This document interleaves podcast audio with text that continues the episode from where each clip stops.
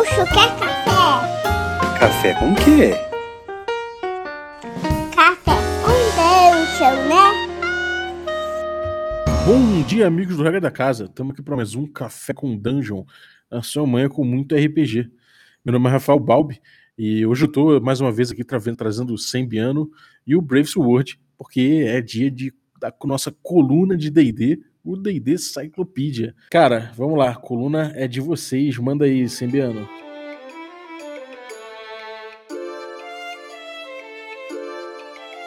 Banhado pelo Mar das Espadas, já no final do caminho de Leão, jaz um agrupado de torres que é conhecido como o principal centro de aprendizagem de toda Feio, o Forte da Vela. No alto da torre principal do forte cintila uma luz.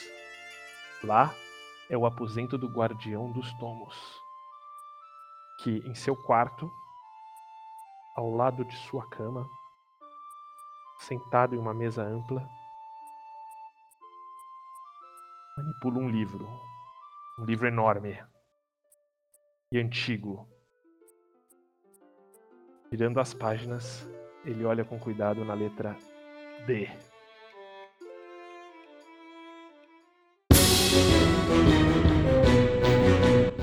Pois bem, caros aventureiros, o conhecimento que ora será divulgado, ele é por muito oculto e proibido.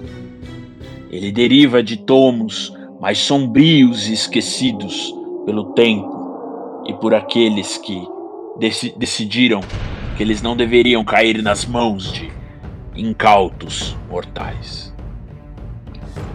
Tal tomo traz um trecho das profecias ditas acerca de uma terrível criatura, um dos seres mais cruéis do multiverso.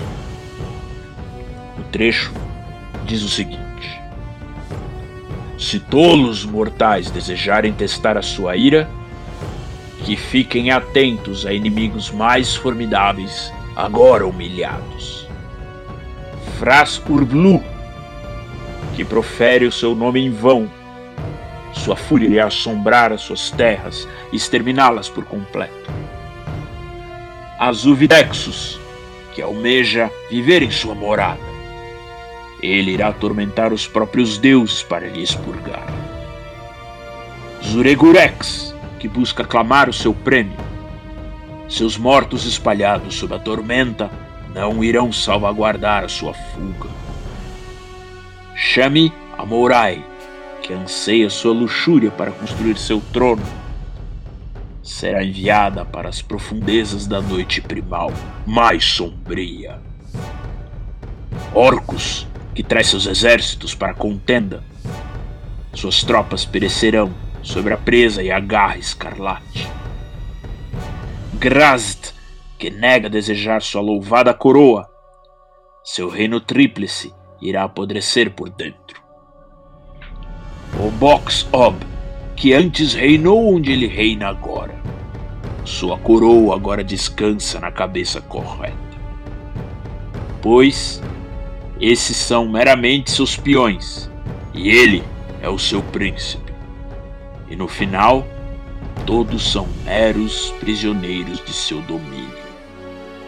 Das profecias de Armon Ibor o ser também conhecido como Demogorgon, o príncipe dos demônios do abismo.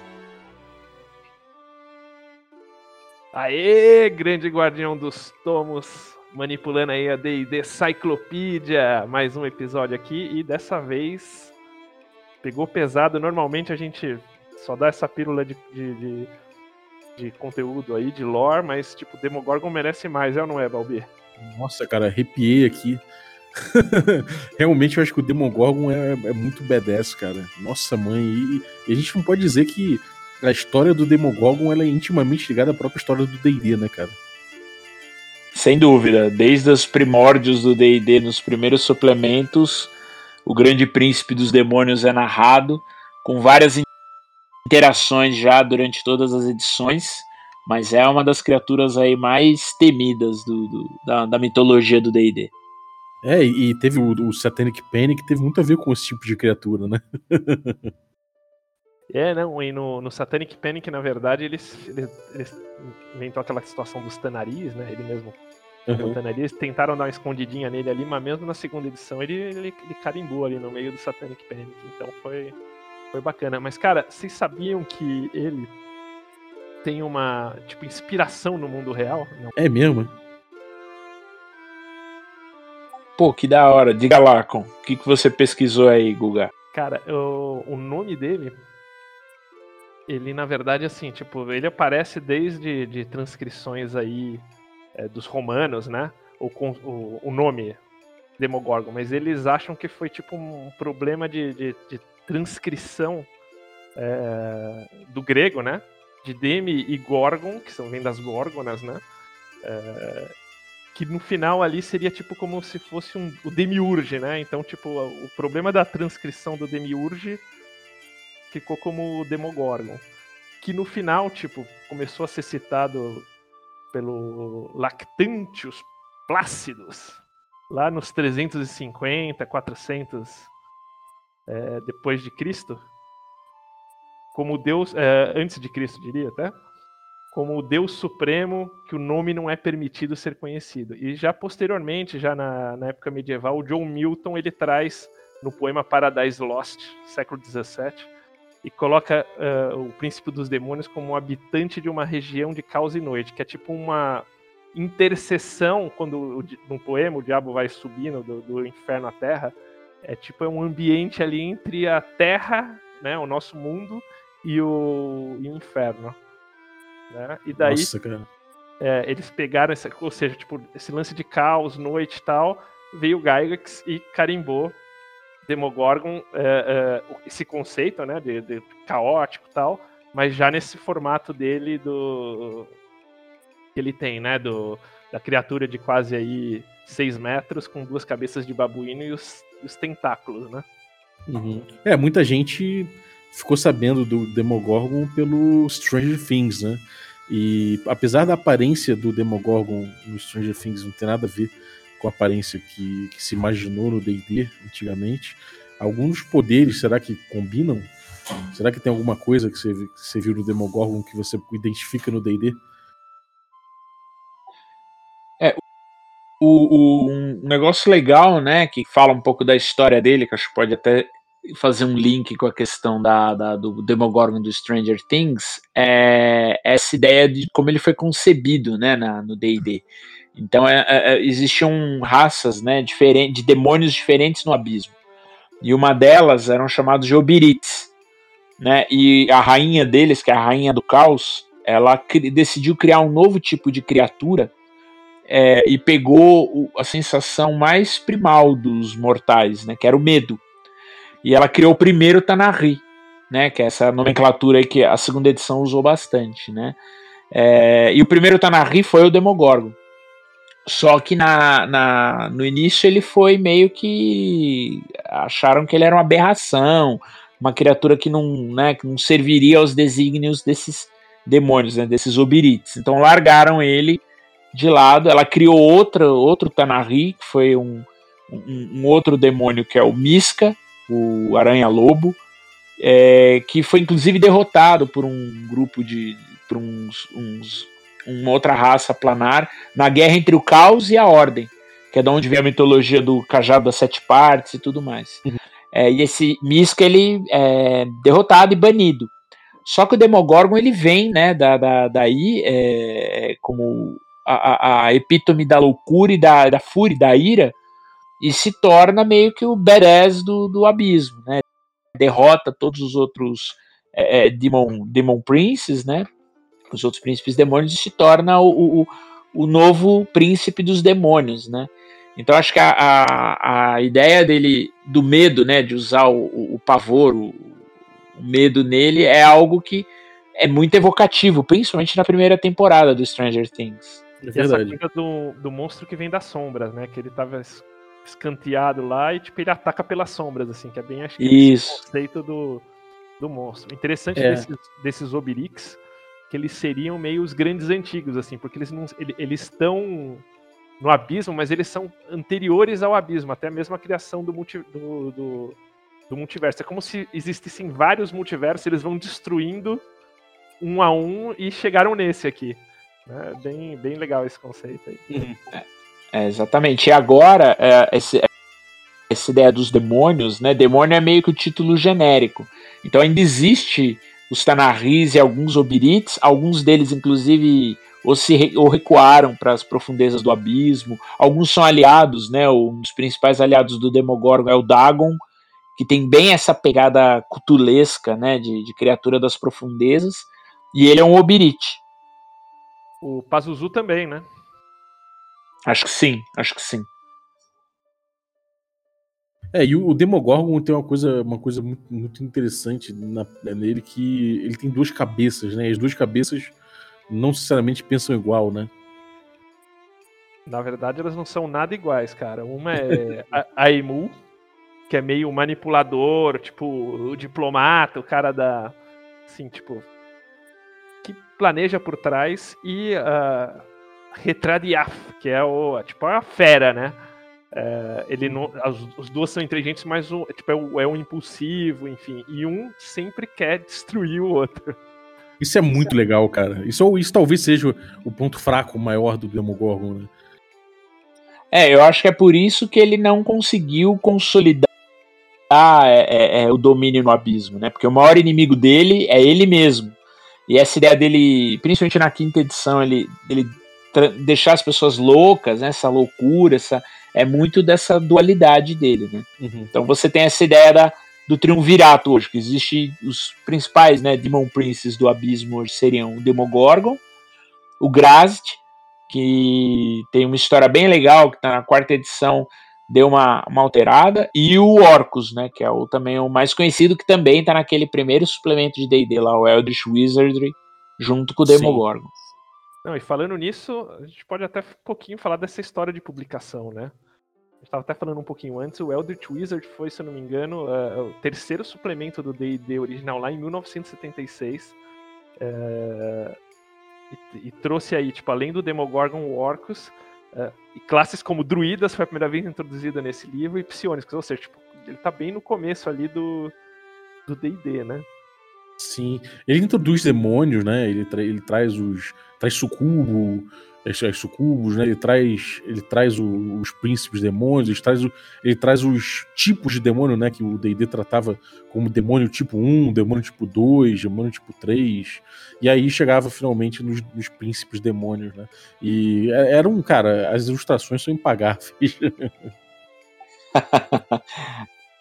Aqueles desenhos mais simples, cara, que eram bem eram bem preliminares, né, do- dos, das criaturas. Agora o legal, o legal é que ele até hoje você pega, sei lá, o Glabrezu, a Sucubo, a Marilite, são os- é a mesma a mesma ideia da criatura. Uhum. E daí, cara, depois ele foi ser publicado de novo lá no Monster Manual, um ano depois, né? Mais ou menos a mesma ficha, sem muita modificação, mas você que curte esse e joga o- esse D&D originalzão aí, Balbi, pô, saca só que o cara tem 95% de resistência à magia, dá pra pegar, não? Sim. É, cara, ele tem 95%, você tem que ter uma arma mais 2, pelo menos na, na edição zero aqui do D&D, no original, você tem que ter uma arma mais 2, isso é difícil pra danado pra tu arrumar. É, ele, tem, ele tem um summon também de 85%, de 80% de chance de, de chamar demônios do tipo 1 ao, do- do tipo 1 ao 4 e 50% de chance de chamar até o tipo 6. E, cara, é, isso é muito punk. Você encontrar esses demônios assim, aos borbotões pra enfrentar ele, enfrentar ele, é uma loucura, cara. Isso, isso, esse encontro um encontro de uma vida, né? Daí, cara, depois ele foi aparecer, tipo, já debutar lá no AD&D, primeira edição, numa aventura de Forgotten Realms chamado The Throne of Bloodstone, que, cara, é a aventura escrita que comporta o maior, assim, eh, nível de personagem possível. Ela vai do nível 18 ao 100. Roubado, hein? Roubado. E mesmo assim você não pega o cara, você tem que meio que usar, tipo, meio jogar ele contra o Orcus, fazer uma parada meio da, da rivalidade ali. É, cara, ó, eu, eu tava vendo aqui também, o, o Demogorgon ele consegue pegar, ele consegue fazer uma hipnose é, em 10 a 100 criaturas de nível de hit dice 1 a 3. É, 5 a 40 de nível de, de 4 a 6 hit dice e 3 a 24 de hit dice 7 a 9. E ainda 2 a 12 para 12 para 10 a 12 hit dice, ou seja, ele, ele hipnotiza todo mundo, cara. É, é, é muito difícil esse, esse bicho, né? É, é, não é pra você enfrentar praticamente. O legal é que os poderes da, das cabeças, eles meio que retiveram em todas as edições, né? Ele tem basicamente, assim, tipo, desse poder do olhar aí, uh, essa cabeça mais do manipulador, que é o Aimu, né? Ele tem sempre, tipo, esse lance do, de charming, fudido. O, o, o Retradiaf sempre tem, tipo, uh, o olhar da loucura, e, tipo, quando os dois olham junto, que rola essa, meu essa, essa outra situação aí de hipnose fodida também. Tá uhum. É exatamente, quando um outro olha o outro. E tem uma coisa, uma outra fraqueza que são os amuletos dos demônios, né? Então eles têm as essências vitais deles em containers pequenos que são que são a alma deles colocados ali dentro. Então uma fonte incrível de aventura é você ter um, um uma essência dessa aí, sei lá, numa joia, alguma coisa assim, porque só o fardo de carregar essa joia é uma coisa impactante demais. Isso é uma fraqueza e um ponto forte dos demônios. Por quê? Porque assim, um demônio quando tá no plano material, se ele é morto, ele volta pro abismo, beleza. É banido de volta pro abismo. Agora, se ele morre no próprio domínio, ele é destruído e acabou. Uhum. Só que o que, que eles fazem? Eles eles mantêm uma pequena parte da essência deles nesses amuletos, para que se, mesmo assim, eles forem destruídos no abismo, eles tenham uma chance de, tipo um lit, de, de ressurreição. Uhum. Só que ao mesmo tempo, tipo, é, é o ponto fraco deles, que nem você falou, né? É, pois é, você inclusive tem a coisa do nome dele, do, ainda serve pra qualquer demônio, né? Mas você, você tem a, a, coisa de saber o nome dele e tudo mais que dá poder sobre ele. É, é muito doido, cara. É a ideia do nome verdadeiro, né? Do true name. Isso é bem legal das, Sim. dessas criaturas. É, eu esqueci de comentar um pouquinho antes dessa aventura de Forgotten Realms, ele aparece, tipo, debutando no D&Dzinho original, porque tudo isso a gente falou de AD&D. O Eldritch Wizard, se eu não me engano, já é um... Não, é, é o Eldritch Wizard é um suplemento... D&D original. Um... Ele é o... É, o D&D original ainda. AD&D. Daí depois lançou a famosa caixa dourada, né, dos imortais, né? E, e ali eles colocam o, o o Demogorgon como se fosse tipo um, um ser da, da entropia, como se fosse um nível de, do Imortal, né? Que é o D&D Immortal Sets de mil, 1986. Que é tipo um jogo que eu sempre quis jogar também. A gente tava falando aqui um pouquinho antes, que é meio um jogo. Jogar com imortais é um jogo diferente, totalmente diferente de D&D dentro de D&D. É, e para quem acha que tá. Quem, quem achava que nem eu, que isso aí já tá que essa caixa aí já está dentro do Backme, né, que é o Encyclopedia, essa eles esclareceram que não está, né?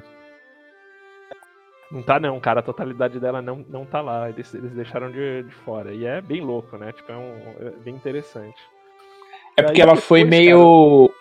Ela foi, meio, ela foi meio lançada na mesma época do, do Rule Cyclopedia, né? Quando eles estavam terminando a série de caixas que eles consolidaram Rulers, eles também lançaram essa, esse box dos imortais. É, não, essa caixinha aí é, meu, caríssima aí para quem quiser se arriscar. Mas daí, cara, veio o, o, A gente tá falando do Satanic Panic, que veio junto com a parte aí da segunda edição, que eles meio que tentaram mascarar demônio Tanari, tananana, e me, só que mesmo assim, lá pro finalzinho dela, 1992, finalzinho não, mais no meio, né? Saiu Monster Mythology, que é tipo um suplemento do, do Carl Sagan, que a gente tava falando já aí já do, do Greyhawk na, na edição anterior, que é um cara, um designer super super 10, acho que pouco valorizado, e que coloca já o, o Demogorgon como um deus menor. Agora, tem um easter egg que eu não sei se vocês acharam na pesquisa aqui, foi um negócio muito legal. Adivinha quem encontra o Demogorgon numa matéria da Dragon Magazine? Tem ideia, Sembito? Cara, manda aí. Tá seu Ruf Burfoot, o nosso Kender de Dragonlance. É verdade, tem um conto, né? Fizeram, é, fizeram um encontro no, num conto, né? Acho que foi o Roger Moore que escreveu, é, onde um mago de Kryn convoca o Demogorgon, e é engraçado porque não tem nada a ver com a mitologia de Dragonlance, o Demogorgon, mas quando ele aparece, o cara narra que pela primeira vez o, o Skender, né, o Tasselhoof, sente medo, que é quando ele vê a criatura. Cara, Dragonlance é meu cenário favorito, mas tá achando umas inconsistências dessa, né? Não tem realmente nada a ver, velho. É verdade, essa era, é verdade. essa era tá toda, é tudo assim, cara. E, e, é legal que é nesse período que ele também, em matérias da Dragon, que é uma. É bem difícil a gente encontrar né, essas, esses registros. É, e até antes do Dragonlance ainda é quando existe a, a, o conto, né, a matéria de que ele cria o primeiro Death Knight do D&D, que ao contrário do que muita gente achava, inclusive eu, que era o Lord Sot, não. O primeiro Death Knight é o Sam Kargoth, que é um cavaleiro do grande reino lá de Greyhawk, e ele era um cavaleiro, um paladino mega honrado, mas que pelo orgulho dele, ele acaba se, se corrompendo, e deu, o Demogorgon transforma ele no primeiro Death Knight do D&D. Não, e diz, cara, o, como você comentou, o Demogorgon ele foi, foi criado pela Rainha do, do Caos, né? Assim, que tipo, manipulou almas de mortais com medos e pecados, uma coisa parada que foi fez o Demogorgon. Como ele foi o primeiro Tanari, ele sustenta um pouquinho desse poder de, de lidar com, com, com essas energias, né? Então, é, ele criou o primeiro Death Knight, aí o seria o que? Antipaladino? Não, Cavaleiro da Morte, né? É, o Cavaleiro da Morte. E ele é conhecido por criar os Cavaleiros da Morte mais fodidos e fortes. Ou seja, na prática, o Sankargo dá um pau no Lord Soth. Aí nosso vem o querido Planescape, que tipo que dá uma boa uma boa adiantada no lore dele e, e introduz aí o conceito da Gap Mall, que é tipo o layer dele, o, o 88 do, do abismo, né? Que dizem ter infinitos. Alguns dizem que tem 666 é, é, é, pisos, mas o, o dele aí o, é o, seria o 88 oitavo e que chama Gap in Mall, que eu realmente não achei uma tradução legal para Gap in Mall. E finalizando aí, tipo, a era dele da segunda edição, ele tem uma assim, uma uma aparição icônica no Baldur's Gate 2, que é uma das batalhas mais difíceis que você tem no Baldur's Gate 2, é meio opcional essa batalha na, na torre, né? E, cara, baixa aí, vem no YouTube Demogorgon, Baldur's Gate 2, vocês vão ver vários vídeos da galera tomando pau do Demogorgon. cara, tem que tomar, é muito difícil, cara. É, e é legal que é uma side quest bem, bem oculta, né, Sembiano? Descobrir ele, enfrentar ele, é, mó, é difícil mesmo dentro do jogo, não é não? É, cara, é bem opcional, assim, daí tem, tipo, Baldur's Gate tem aquelas, tipo, várias formas de você resolver as paradas, né?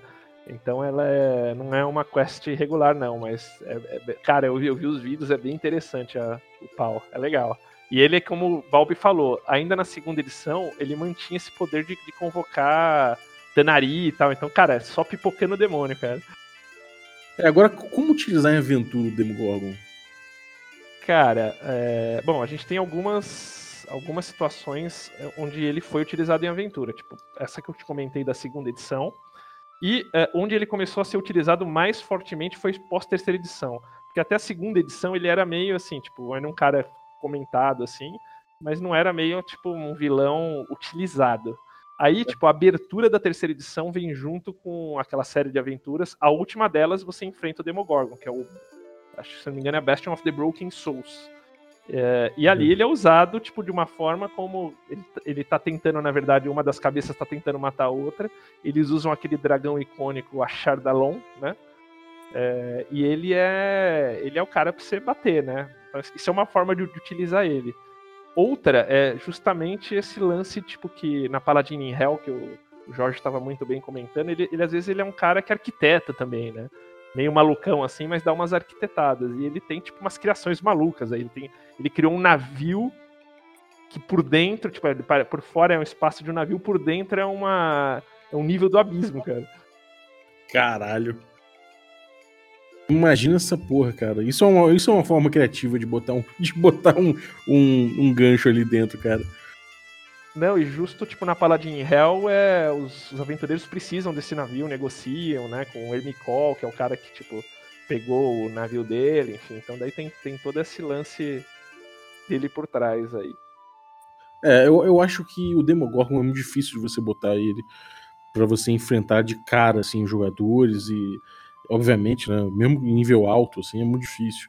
Então, eu acho que uma coisa boa é você, é você começar a botar os efeitos dele, né, botar, uh, tipo, como, como essas pessoas que ficam hipnotizadas, botar uh, presença de demônios menores, você começar a, botar, a introduzir isso na, na aventura e acho que até a coisa do Baldur's Gate 2 é interessante, você colocar ele como uma possibilidade, mas não como o fim da sua aventura.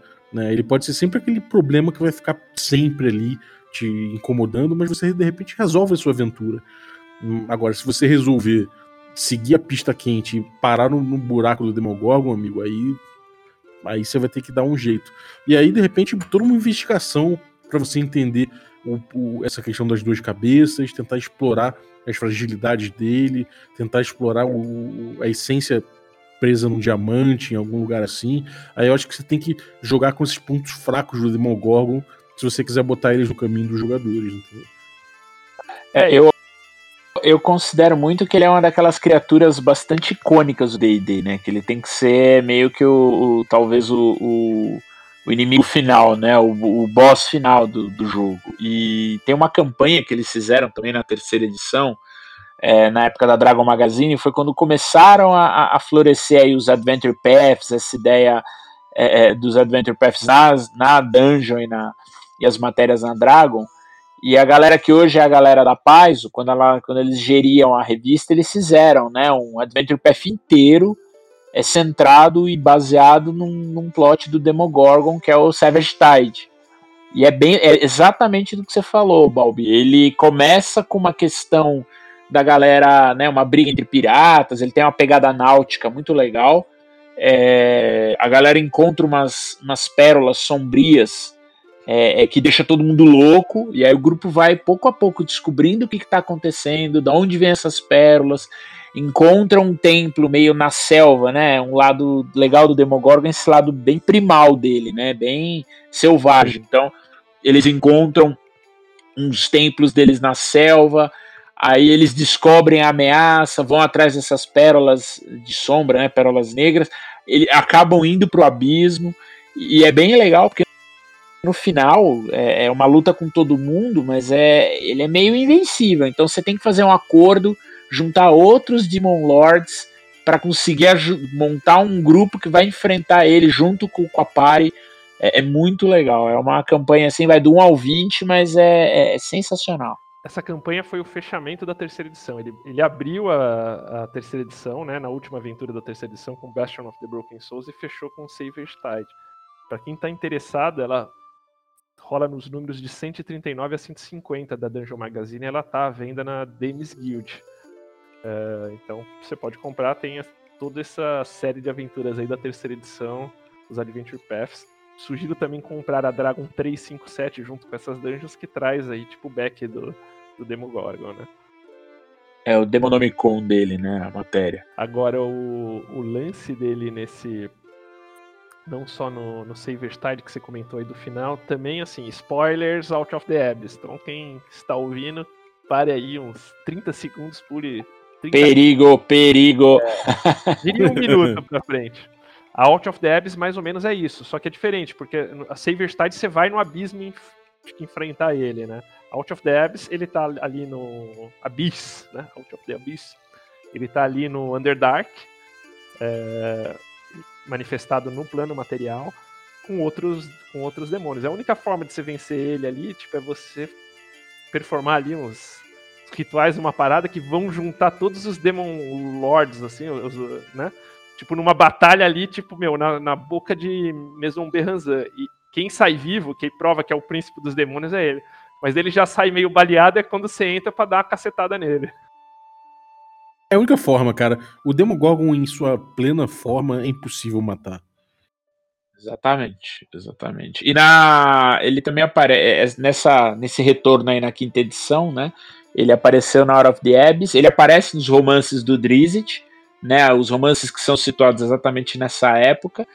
E também, quem for ler aí, cuidado com o spoiler, mas o, todas as matronas fazem um, um, um, ritual e Loth abençoa o Drizzt, olha que loucura, para ele conseguir enfrentar o Demogorgon lá, junto com, com toda uma pegada. Ele já também já tá bem enfraquecido, porque ele enfrentou vários outros demon, demon, demônios no, no Underdark. Então é um negócio assim, ele no primor dele é realmente imbatível. Então, é, aquele... não, não quero o erro, talvez, de, de realmente botar ele baleado sem que os jogadores tenham feito nada para ajudar a, a, a, balear ele, né? Porque senão também fica sem. Exatamente. Graça. Exatamente. O Brave Sword, aquele videozinho intro, então, que tem da Out of the Abyss, que tipo, tá o Driss com a cara de loucão, vida louca, que ele se joga lá do Abyss pra pegar o Demogorgon, é verdade. Porra, total, cara. O final do segundo livro do Maestro é sensacional. A luta dele é. Não vou dar muito spoiler, mas é, é de arrepiar. O Salvatore faz um trabalho magistral aí, descrevendo o elfo negro mais icônico de D&D lutando contra o demônio mais icônico de D&D. o Balbi, isso que você falou dele estar tá na plena forma é tão verdade, cara, que tipo tem uma situação da quinta edição que é bem interessante. A ficha dos Demon Lords do, e do Demogorgon do Out of the Abyss, depois eles lançam no Mordenkainen, nos prêmios de Mordenkainen. E uhum. eles dão uma nerfadinha, porque eles viram que jogaram muito passiva a ficha. é verdade. É, cara, mas eu acho então, que se for pra cima mesmo, cara. Se você vê ali a, os hit points deles e os hit dice e os ataques estão um pouquinho mais, mais fraquinho no, no Mordenkainen para você conseguir enfrentar ele na, na forma full. Não, cara, eu, eu, eu, gosto, eu gosto dessa coisa do, do vilão inatingível, que você tem que fazer um esforço desgraçado para poder ter a chance de enfrentá-lo, sabe? Eu, eu gosto mais dessa pegada old school nesse ponto aí, cara. Mas eu entendo, porque também é, sei lá, cara, às vezes você tá. Você joga até o nível 20, você sua pra caramba e tal, e chega lá, você não tem oportunidade de enfrentar o Demogorgon, é chato, né? Exatamente. Mas é interessante que todas essas, essas aventuras nunca é um confronto direto, assim, é sempre é tipo algo meio. É, um ritual, com alguma paradinha assim que tem, que uhum. tem a mais, né? Sim. E uh, você, sim, Jorge, você falou um pouco dos inimigos do Graz e do Orcus, né? É, no, no, no, no, texto aí do Guardião dos Tomos. E os aliados, cara? Você manja?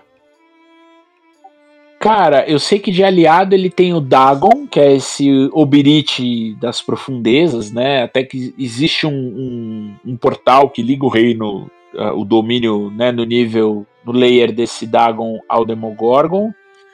Deixa eu ver quem mais. Ah, ele, tem, ele teve um, um caso, né, com uma uma sucubo, uma rainha sucubo lá que depois ele descobriu que traiu ele, que é exatamente essa Malkalef. Não, não é a Malkanthef, não, é a outra. É essa a Shami Amurai.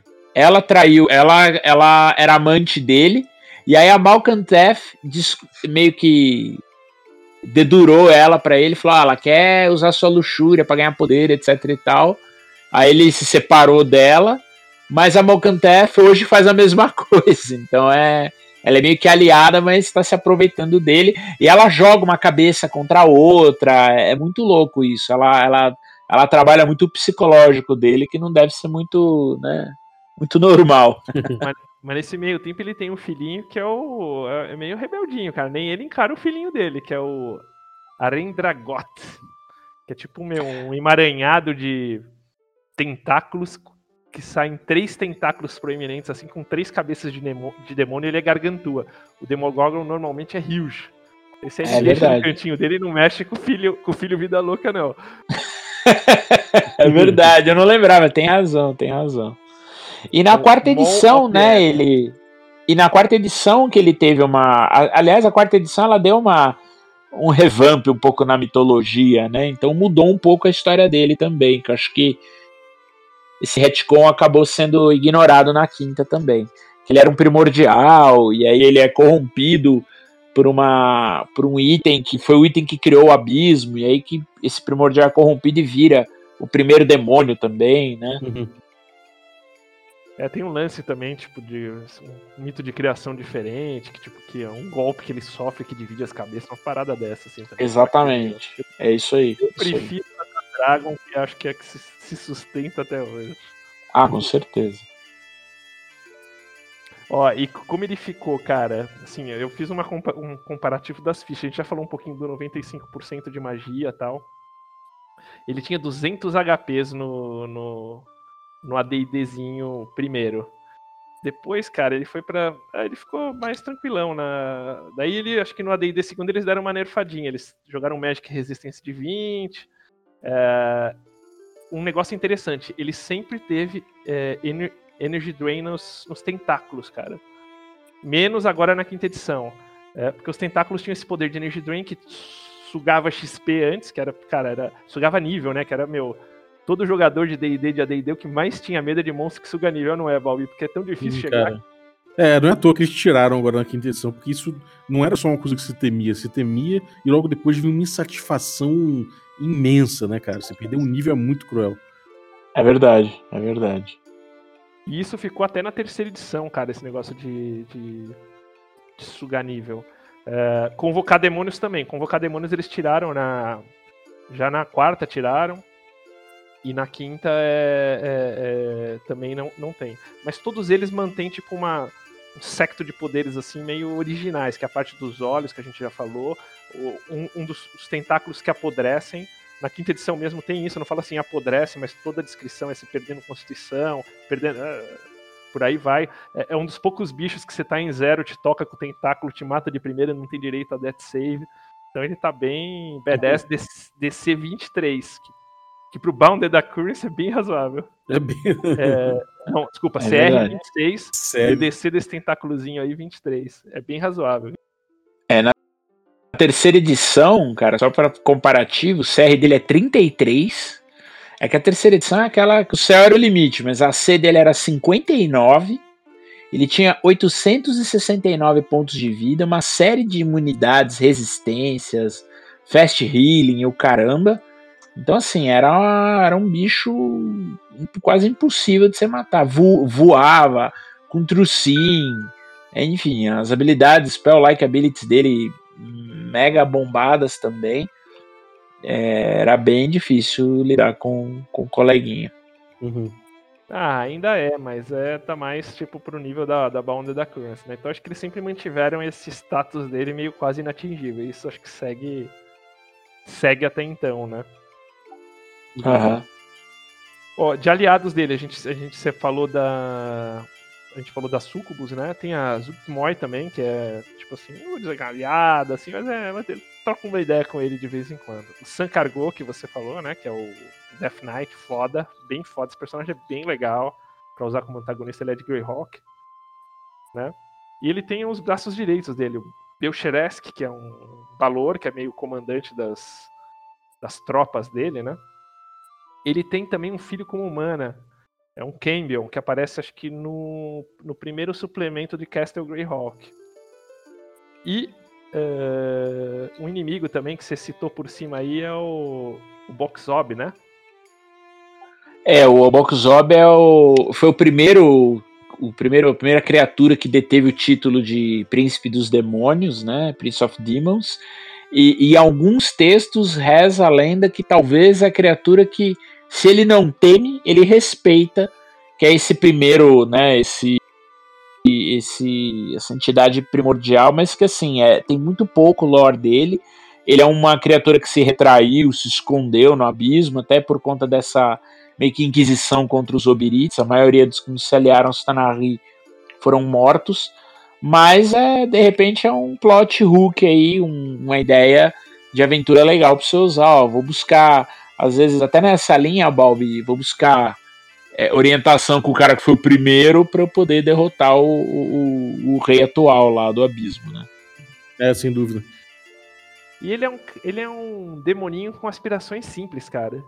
Os principais objetivos dele é destruir o Orcus e o Grass. É tipo bem o que tá na frente. é verdade. É verdade. E depois, cada cabeça destruir uma outra. É, aí, aí fica a batalha final, né? Exatamente. Bom, acho que você citou um romance, tipo, que é esse do. do da série do. do Archmage, né? Que depois é o maestro, que é essa. Acho que é a penúltima série aí do, do Drisk que ele, que ele aparece. Isso. Ele isso. também aparece bem forte, a gente citou no último podcast, a série do Gordon Rogue, que é do Gygax, né?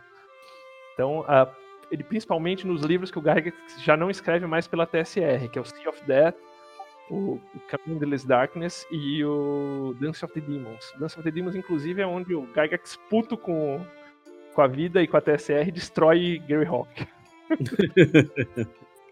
E é interessante porque você vê, tipo, muitos dos escritores que escreveram ele, exceção feita aí do, do Driss, que é o Salvatore escritor puro, um foi o Gygax e outro, tipo, que tem também passagens aí do Demogorgon, é o Multicook, cara. Eu nem sabia que ele tinha escrito um livro, mas já tá de leitura, é, chama Glass Prison.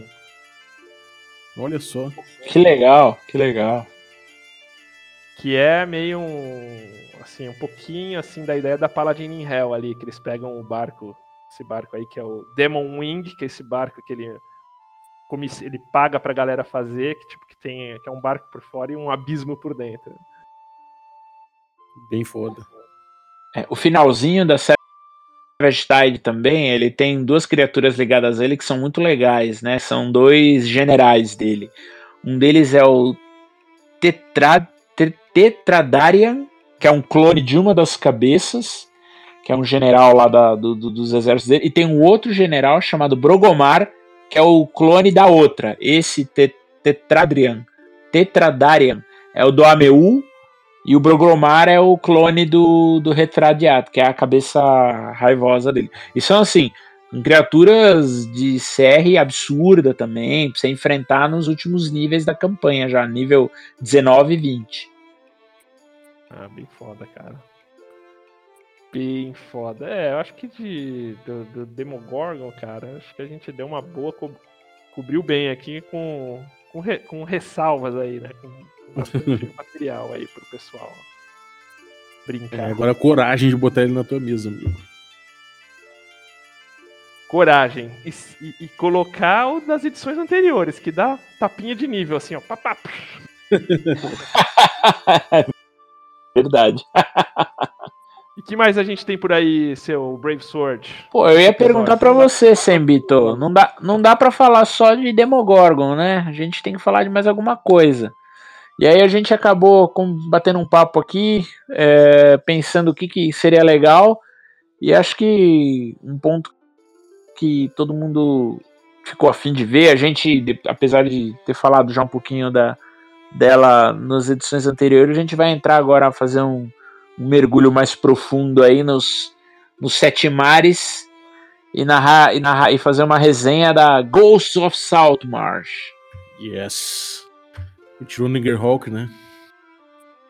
É, ela, ela é um suplemento lançado para Greyhawk, né? Só que muita gente compara esse livro ao o, o Tales, né? Do Yawning Portal.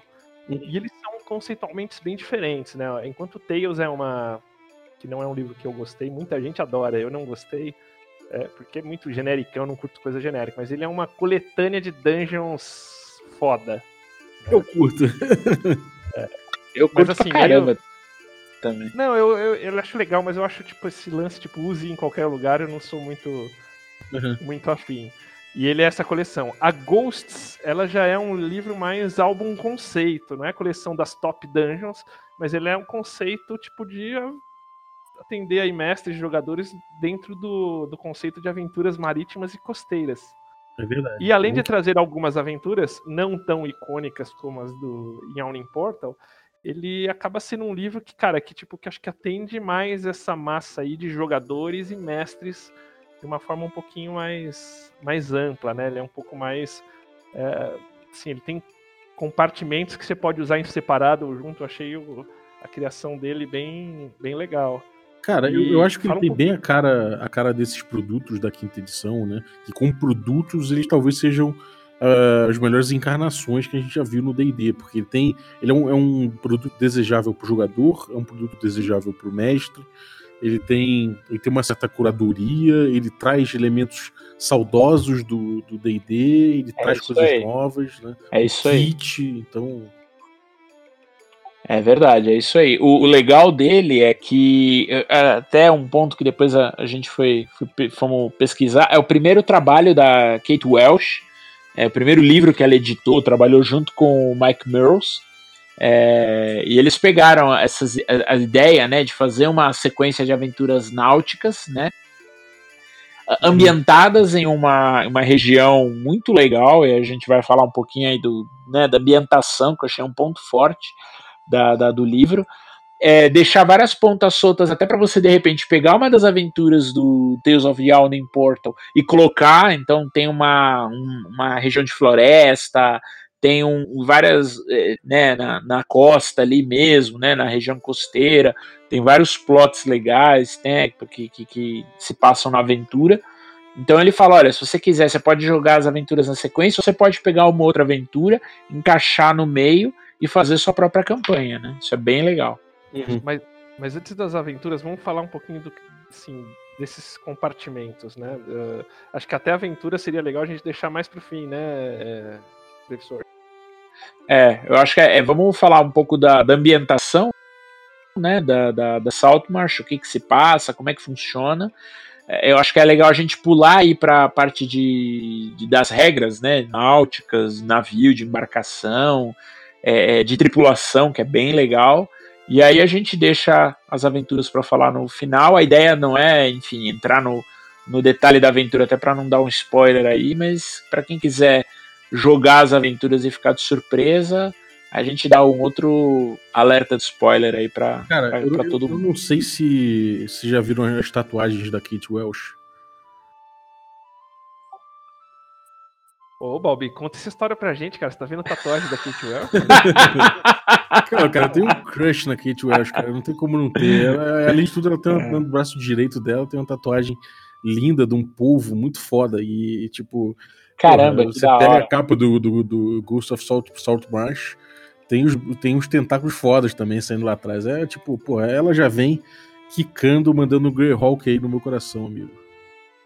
Eu acho, Brave Sword, que o Balbi não contou pra gente, ele pegou um avião pra Los Angeles, ele foi lá no D&D Live esse ano. Uia só, hein? Já tem um livro autografado por ela lá, é muito legal. Essa capa é sensacional. E uma coisa que depois a gente viu, é, tem é, esse livro saiu, né, na edição limitada e na edição normal, né? Eu até acho a capa da edição normal mais bonita que a da edição limitada, mas a, a capa normal tem um grupo de aventureiros e uma arqueira né, apontando a flecha para um sarruagem, né, que é uma criatura do, do, do, mar lá. E no, na capa especial é o sarruagem que tá na capa. Então é exatamente o, o artista falou que é a visão da arqueira atacando o sarruagem. Então ficou muito legal essa, esse easter egg aí. Porra, eu sempre disse Sawajin, que eu sempre gostei do Sayajin. Então agora eu aprendi que é sarruagem. Ah, eu acho que não sei, pode ser que eu esteja errado também. tem, tem, que dar, tem que dar uma olhada lá no, no Beyond, como é que é a pronúncia, né? Tem aquele guiazinho de pronúncia lá. Pô, falando no Beyond, eu, a gente tem ela aqui no Beyond, depois vocês dão uma olhadinha, que tipo, quem, quem tem aventura no Beyond, o, antes do capítulo introdutório, tem uma cantiga de pirata que é sensacional, cara. tá... ah, é engraçadíssimo. Falando da ambientação, então, tipo, são, são três compartimentos. Capítulo 1, ele vai falar de Salt Marsh, de toda a região, uh, parte de aventura, e é bem interessante entender o seguinte, antes da gente entrar na, nessa ambientação. Cara, isso funciona totalmente, a, pode funcionar junto com a aventura, mas funciona totalmente à parte. Então, assim, você não curte rolar a aventura pronta tal, você usa essa ambientação porque ali a parte da fora a, a cidade de South Marsh tem ali a, assim um pouquinho dessa parte sul de Kioland, que é esse reino de, de Greyhawk. E cara, e cada lugar tem assim tipo as tabelas de encontro, então dá para você rolar aí um, um, jogo mais livrão assim, com base ali nessa parte das intrigas políticas de South Marsh, só com essa só com essa partinha do do livro. E a parte disso, ela traz ainda opções de downtime, uh, adaptações de backgrounds para os jogadores, enfim, tem toda uma parte para você tipo, conseguir ambientar o seu personagem nesse conceito mais marítimo. Uhum. Ó, só para falar, eu fui lá no, no Beyond é Sahuagin. Ó, chego mais perto de você. Um- uma outra coisa legal dessa ambientação é que ele tem uma pegada bem Greyhawk, assim, né? Porque você chega na, nessa vila aí, você tem duas situações ali. Os legalistas, que são, é, é, digamos assim, pessoal que, isso está no sul de Kelland, que é uma parte meio abandonada pelo, pelo rei Scott, que é o, achei sensacional o nome do rei. Sempre gostei do rei Scott. É, porque ele tá, tipo, expandindo pro norte o reino e deixa essa parte zoada. Só que ele toma um pau no norte e começa a, a- a perder essa parte do sul aí. Tem um reino ali que chama dos, dos Barões do Mar, né? Os príncipes, os príncipes do mar, Sea Princes.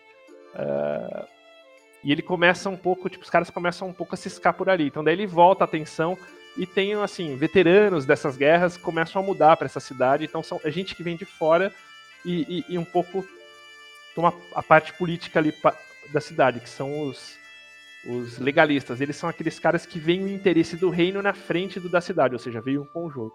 E tem ali os, os tradicionalistas, que já é tipo os pescadores, o pessoal mais das antigas, que tipo via um pouco esse, é, assim, o rei abandonou a gente, a gente se virou com os príncipes do mar até agora, daí os caras chegam aqui, querem sentar na janelinha, né?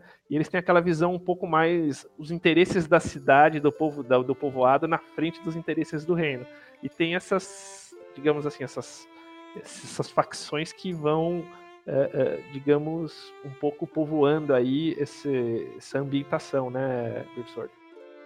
É, é bem legal porque o, o- na linha de, de você ter um, um negócio mais low fantasy, né? O que, que aconteceu? O reino de Kelland tomou várias. é, é, teve várias derrotas contra os príncipes do mar, né? Que são um grupo de piratas. E aí o rei olhou para o norte, tentou expandir o reino no norte. E aí esses tradicionalistas fizeram lá os seus acordos, seus ajustes, né? Então tem muito contrabando, tem muita coisa assim, ah, vamos se aliar com o poder paralelo aqui que, que tem o controle do mar. E quando o rei decide, né, é, recolonizar, né, ou trazer a palavra do reinado de novo para o sul, é que ele manda esses, esses legalistas, né, falando, olha, ele dá uma carta de, de, de direito de mineração para um grupo de anões que quer montar uma mina na próxima cidade, ele manda um representante da coroa, então, assim, o plot ele é muito menos fantástico e mais é, é, real mesmo, né? Quais são os interesses? É, tem até um quê de. Acho que, guardadas as devidas proporções, tem um quê político bem Game of Thrones aí que dá para ser explorado. Não, total, cara. Uhum. E, tem, e tem esse lance assim, né? Os caras ali, os, os tradicionalistas, eles são os, como eles são os pescadores, é, e tem, assim, uma parte deles que não gosta dos, dos, dos reis do mar aí, dos príncipes do mar, porque, tipo, eles mataram muita gente, né? E tem outra parte que é essa parte mais escusa que faz, tipo, esses...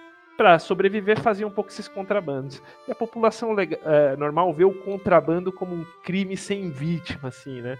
Você tá tirando do rei, É. o rei tá numa boa lá. É, já os, le- os legalistas falam, meu, tem que, tem que acabar com essa merda, isso aqui tá tirando grana do reino. nananana. Então tem todo esse conflito aí.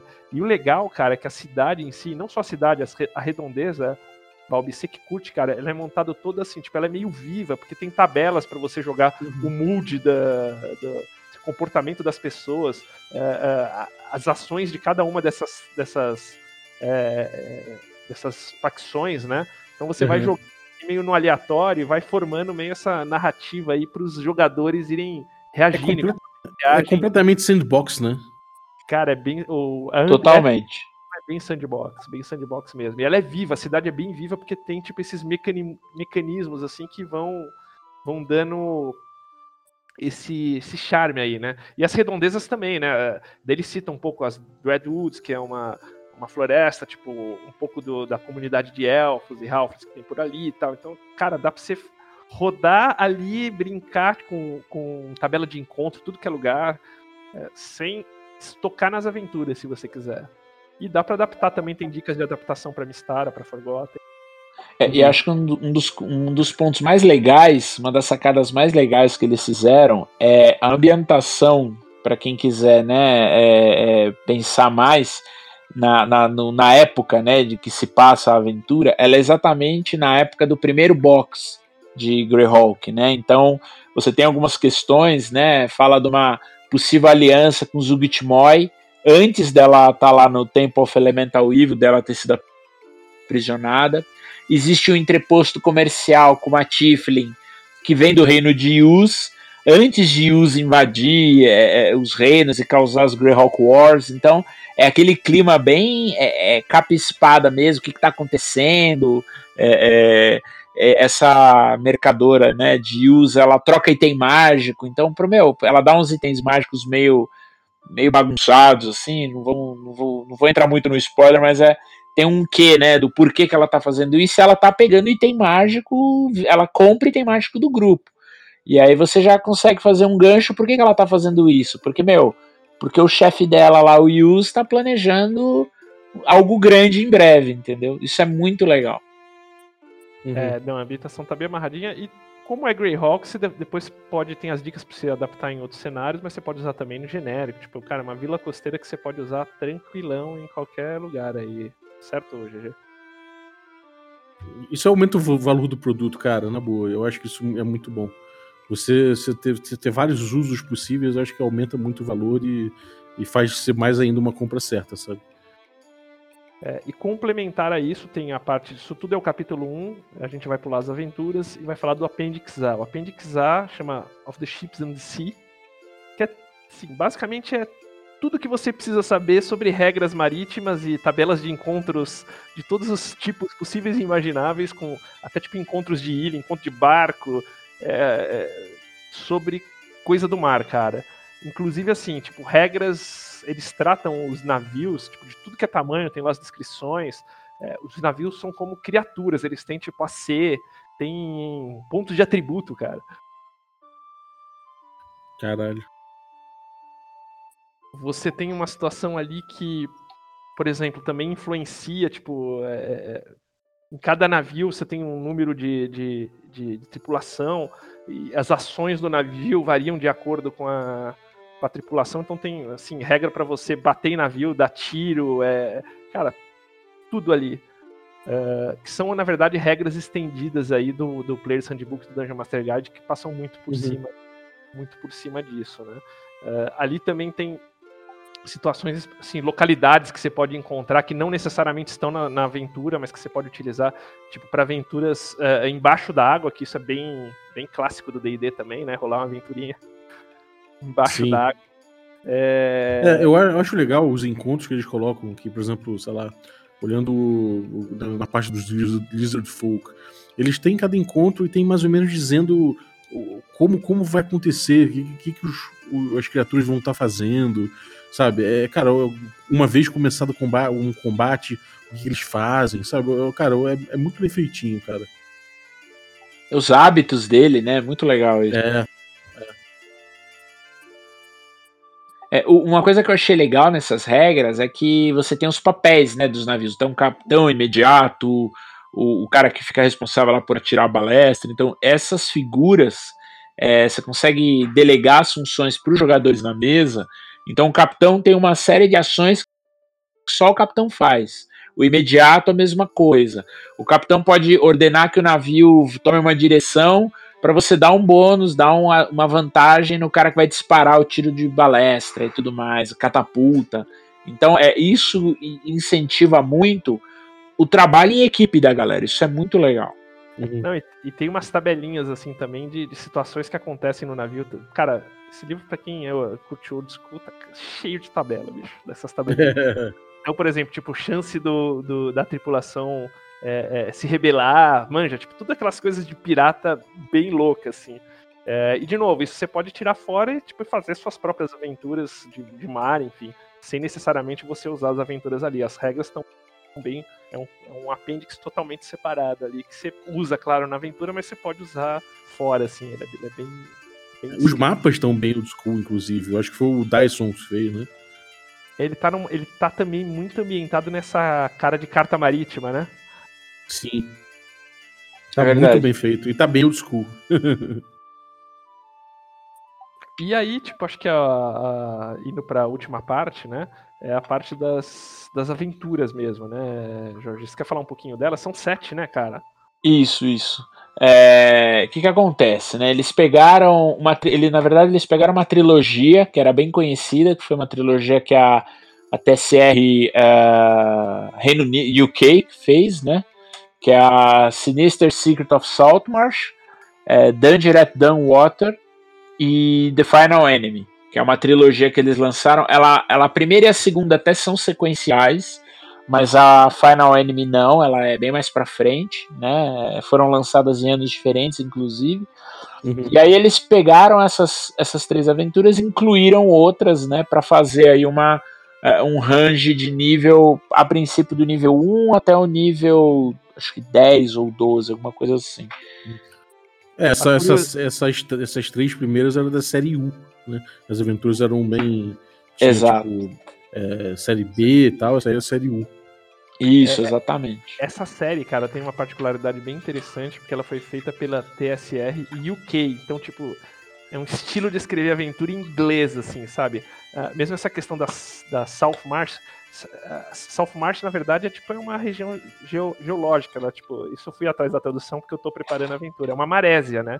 É tipo, é um mangue mais ao sul, assim, sem tanta vida, assim, tal. Então, a tradução de South Marsh existe, é uma marésia. É, que é uma Que é aquela- legal, cara. é, é aquela parte bem típica ali do, do, da, do shore ali da, da costa da, da Inglaterra, né? Que, Uhum. Então é, é bem interessante. E, e foram bem clássicas por causa disso, né? Porque, porque, assim, tem uma pegada de, de escrever bem diferente dos, dos americanos, assim.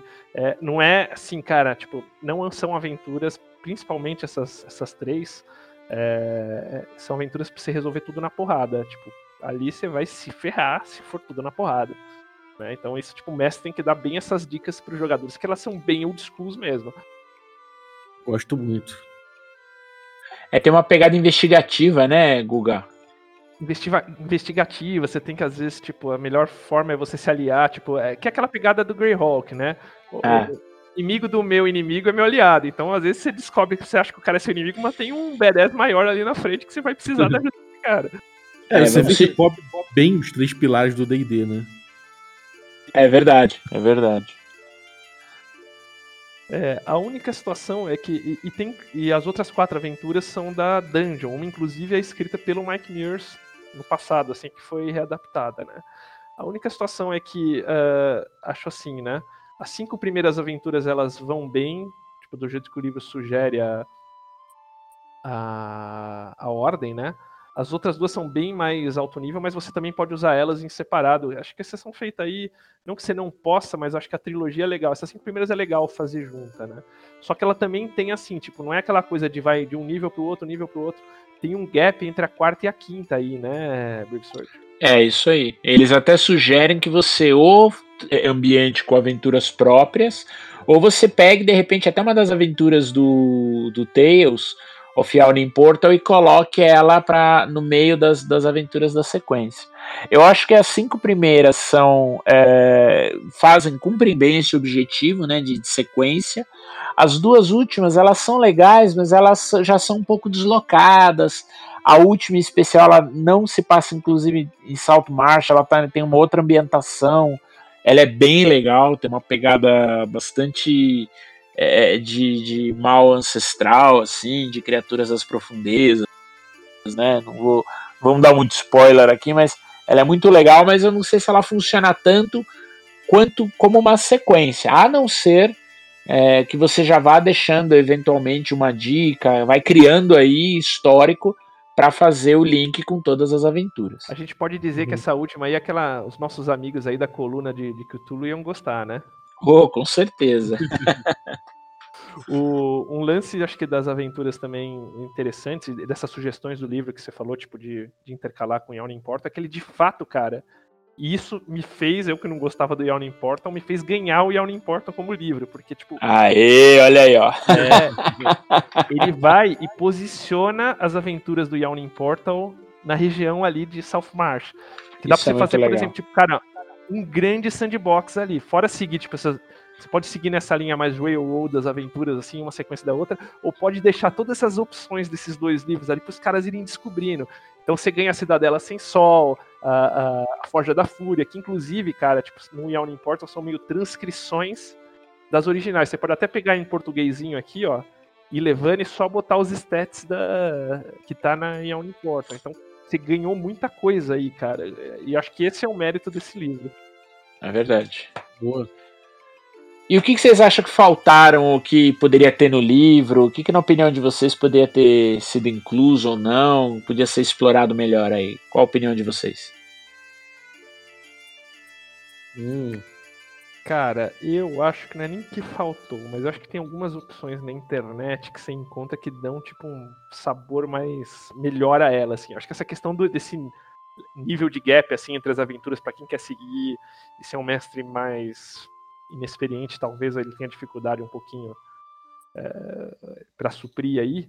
Mas tem um, um, suplemento em inglês na Demis Guild. A Demis Guild é onde a Wizards é, dispõe para os fãs fazerem material, né? E eles abrem, conforme vão abrindo aí essas, esses módulos, eles vão abrindo para as pessoas escreverem sobre os módulos. Só que eles também administram é, parte desse conteúdo, eles chamam os designers deles para fazer, que, que é são as aventuras dos Guild Adepts. E eles criaram, tem uma para Saltmarsh que chama Southmarsh Encounters. São 60 encontros, eu já comprei ela aqui, que eu estou preparando para mestrar, é, curtos e que tem 150 variações possíveis. Mas não são só encontros, assim, tipo de monstro. São encontros que dão, tipo, esse tom aí da, da narrativa compartilhada que o Balbi sempre fala bastante. Então, por exemplo, você uhum. tem opção ali nas variações de, por exemplo, você encontrar uns guardas tentando tirar o, o, um gatinho de um parapeito alto, manja. Então daí você começa a trocar ideia com os guardas. Então traz esses lances mais memoráveis pra mesa, assim, que eu acho que é uma adição bem bacana. Com muita tabela, arte bem foda também. Chama South Marsh Encounters. É, eu não vi esse livro, mas ele deve dar uma, uma azeitada melhor entre as aventuras, né? Entre as, as, as sessões, né? Sim, sim, ele é. Acho que ele é, ele é para dar uma um plus aí se você não quiser sair explorando para fora, assim, mas também para fora serve. E ele também serve para qualquer outra parte costeira. É 5 dólares na, na DMs Guild. Então eu acho como que manual, esse... assim, o que, o que vocês acharam como manual? Tipo, é, você acha que vai ser heavy prep? O cara, por mais que tenha tudo esmiuçado, você acha que vai ser de fácil uso? Ou você acha que o cara vai ter que, sei lá, vai, vai dar aquela, aquela tela azul às vezes de tanta opção que tem? Cara, eu acho que você tem essas duas opções de fazer uma coisa bem aberta e, e ele também te dá uma direção para você seguir bem direto se você quiser. Então acho que uhum. como, como, como livro ele me surpreendeu muito nisso. Eu achava que ia vir mais um Yawn Portal aí, até meio. Tava meio receoso. Assim. Peguei e, e, e, nada contra. A qualidade das aventuras do Yawn Portal são, são excepcionais, né? É, são aventuras clássicas, né? Exato. Mas assim, pro meu gosto, eu gosto de coisa ambientada. E, tipo, então acho que ele cara, ele me entregou muito esse livro nesse sentido, assim, eu, eu curti, foi, foi, sim, meu, a hype foi, foi assim, superou a que tava, assim, mas de longe, assim, sabe? Uhum. Eu, eu acho o seguinte, cara, eu, eu, eu, curti pra caralho, agora, é coisa pra cacete, assim, é bom você, sabe, você tá com ele bem, com cada encontro e com cada porção da aventura bem na, na mente, assim, para mestrar, sabe? É porque senão você não vai nem, nem conseguir, é, talvez, é, consultar com tanta eficiência, sabe? É porque acho que as aventuras, né, Balbi, elas, na linha até do que o Sembiano falou, elas são meio fora da caixinha, né? Então, é, acho que a ideia é você pensar, entender o, o, o contexto e, e, não é só um, uma porção de encontros, né, eu acho. É, não, não ela trata tudo aí do que é de, assim, de água, né? Então, parte dela você vai para debaixo dela, você vai para debaixo d'água, tipo, tem na invasão de navio pirata, meio coisa meio piratas do Caribe, tipo, esqueleto. Cara, tem de tudo que você possa imaginar desse universo é, é, piratas e afins. É bem foda mesmo, cara. Não, tem um de... e os desenhos estão ótimos também. Tem um desenho do, do Drowned Assassin, que é um cara que tem uns, umas cracas já aqui, né? como se fosse uma corcunda de cracas isso, sabe, você já, você já se vê, tipo, descrevendo esse cara pro grupo, né? Parece que é um cara carregando um saco. Quando você chega perto, não é um saco que ele tá carregando no ombro, é uma corcunda de. de material orgânico do fundo do mar. Cara, é muito foda. Da hora. É muito evocativo, né, cara? Que da hora. Ah, totalmente, cara. Acho que tá bem. É, eu curti muito ela, assim, nesse sentido. E, e eu curti muito ser Greyhawk, porque tava muito, assim, Sim. a ideia de que ia lançar meio na, na genérica, assim. Tipo, e os caras encamparam. é, Infelizmente, não abriram Greyhawk para você escrever sobre Greyhawk como um todo. Mas deixaram essa região de South Marsh aberta aí. É, você consegue escrever na região, né? Fazer aventuras ali no interim, mas não falar de Greyhawk, né? Sim, ficou. Essa parte aí ficou fechada ainda, né? Exatamente. E acho que é isso, gente. Porra, maravilhoso. Temos aí só um. Finalizando aí, assim, nessa sequência nossa aí de, de fazer a coisa um pouco mais interativa, né? A gente vai, assim, lançando esse episódio, o Balbi vai lançar aí uma, uma pesquisinha pra. Cara, a gente quer entender de vocês, se estão curtindo e tal, mas é, é, algumas opções aí do que, que a gente vai falar nos próximos episódios, certo, Balbi? Exatamente. Eu vou lançar essa pesquisa aí, é, tanto no Facebook quanto no, no, no nosso Twitter, e vou lançar também no Instagram. Então fiquem ligados aí. É, bom, eu, eu vou, eu vou abrir. Eu vou abrir para os três ao mesmo tempo. Se tiver votação dobrada, paciência. Mas aí, se você votou em dois lugares ao mesmo tempo, acho que você, você merece ter dois votos, vai. é o cara mais engajado, né? Old É. school, cara, você mexe com taco, bicho. Você sabe calcular isso, você sabe fazer um- uma sominha de uma, de, um- de uma rede social pra outra, cara. É, então, bom, a gente, a gente tem, tem três assuntos. É... Peraí, são três? Cadê? Quatro. Quatro, Um né? sugerido, É, sugerido por um ouvinte nosso aqui no, no Twitter, mas três que a gente propôs Ah, é e verdade. um que a gente tá pegando com ele pra votar. Quer falar aí o, dos primeiro, assuntos? o primeiro é o cenário de Mistara, né? Opa, esse aí é do coração, cara. O segundo é Guerreiros de D&D, quinta edição, o 101, ou seja, o básico, né? O For Dummies, como montar. E o terceiro é alinhamento em D&D, que é um tema espinhoso. E aí tem o quarto, o assunto aí, que a gente coloca já uma, uma, uma opção que é, que é do, do público, né? Que é Beta D&D quinta edição, impacto da internet e na proximidade com o Sage Advice e o Unearthed Arcana, que é um tema ótimo, cara, excelente. É, eu. Esse nosso. Esse nosso ouvinte aí, tipo, que, que ele acho que sugeriu com muita propriedade, cara, como que, tipo, essa proximidade. Hoje que você manda no Twitter, o cara responde ali na. na meio não na hora porque nem todos se respondem mas cara vai e vai acumulando esse conhecimento. É, e, e- e essa outra parte né? Tipo dos caras lançarem um produto beta que você vai mexendo você vai eles vão pegando feedback que depois sai para frente ou não sai né? Então esse todo esse ambiente novo aí que se criou no no D&D que antes não tinha muito essa digamos participação. E agora é meio que default né Sim. Eu acho até que foi a- a- o grande trunfo da quinta edição. é, foi ouvir realmente a galera, é, dar voz para esse público que, que muito é, há muito tempo eles, eles têm pleiteado isso, né? Outras editoras acho que começaram com esse movimento.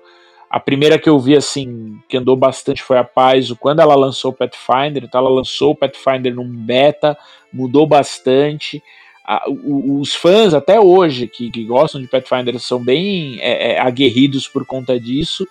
E o mérito da quinta edição, grande mérito da quinta edição, dentre outros, mas é, é essa questão de ser interativa, de, de trazer o público para dentro de casa, que era uma reclamação bem recorrente para quem era fã de D&D, que a TSR não ouvia a galera, é, o que eles pediam, e hoje isso é, é meio que regra lá, né?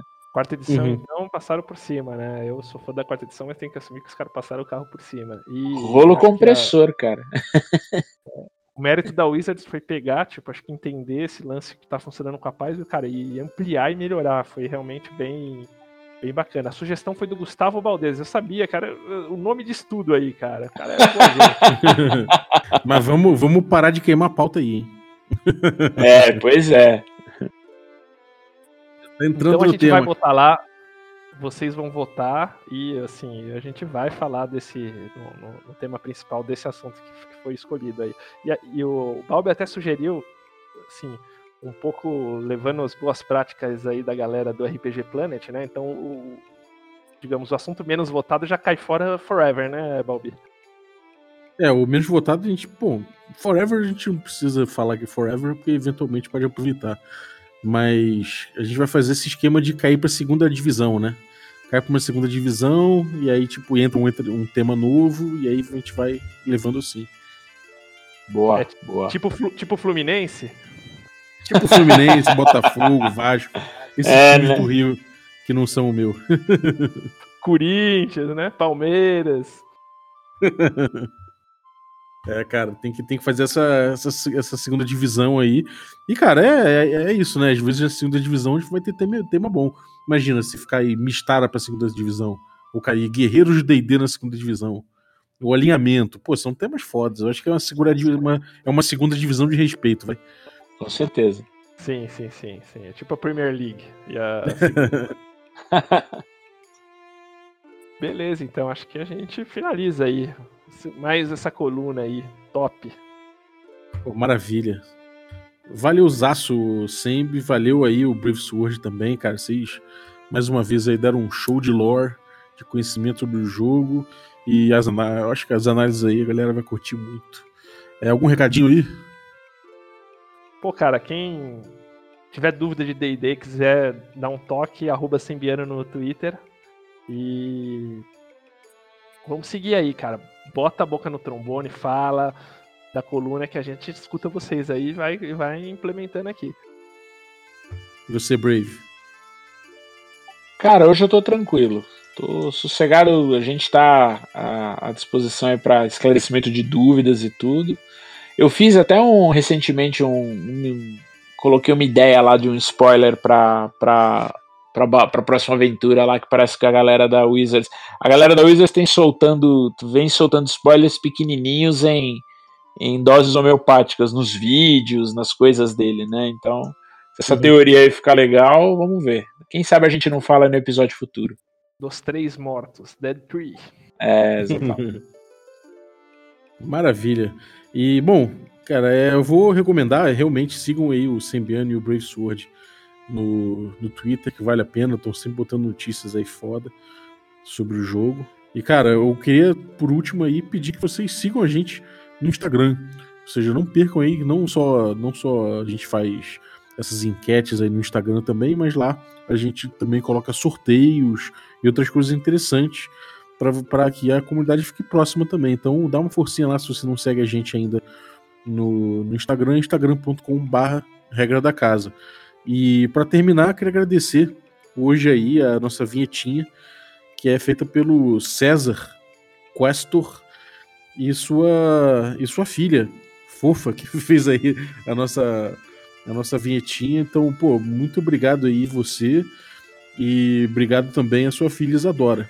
Um abraço e até a próxima. Falou! Falou, galera. Estrelinha no iTunes aí, quem curtiu. Com certeza. Um abraço a todos.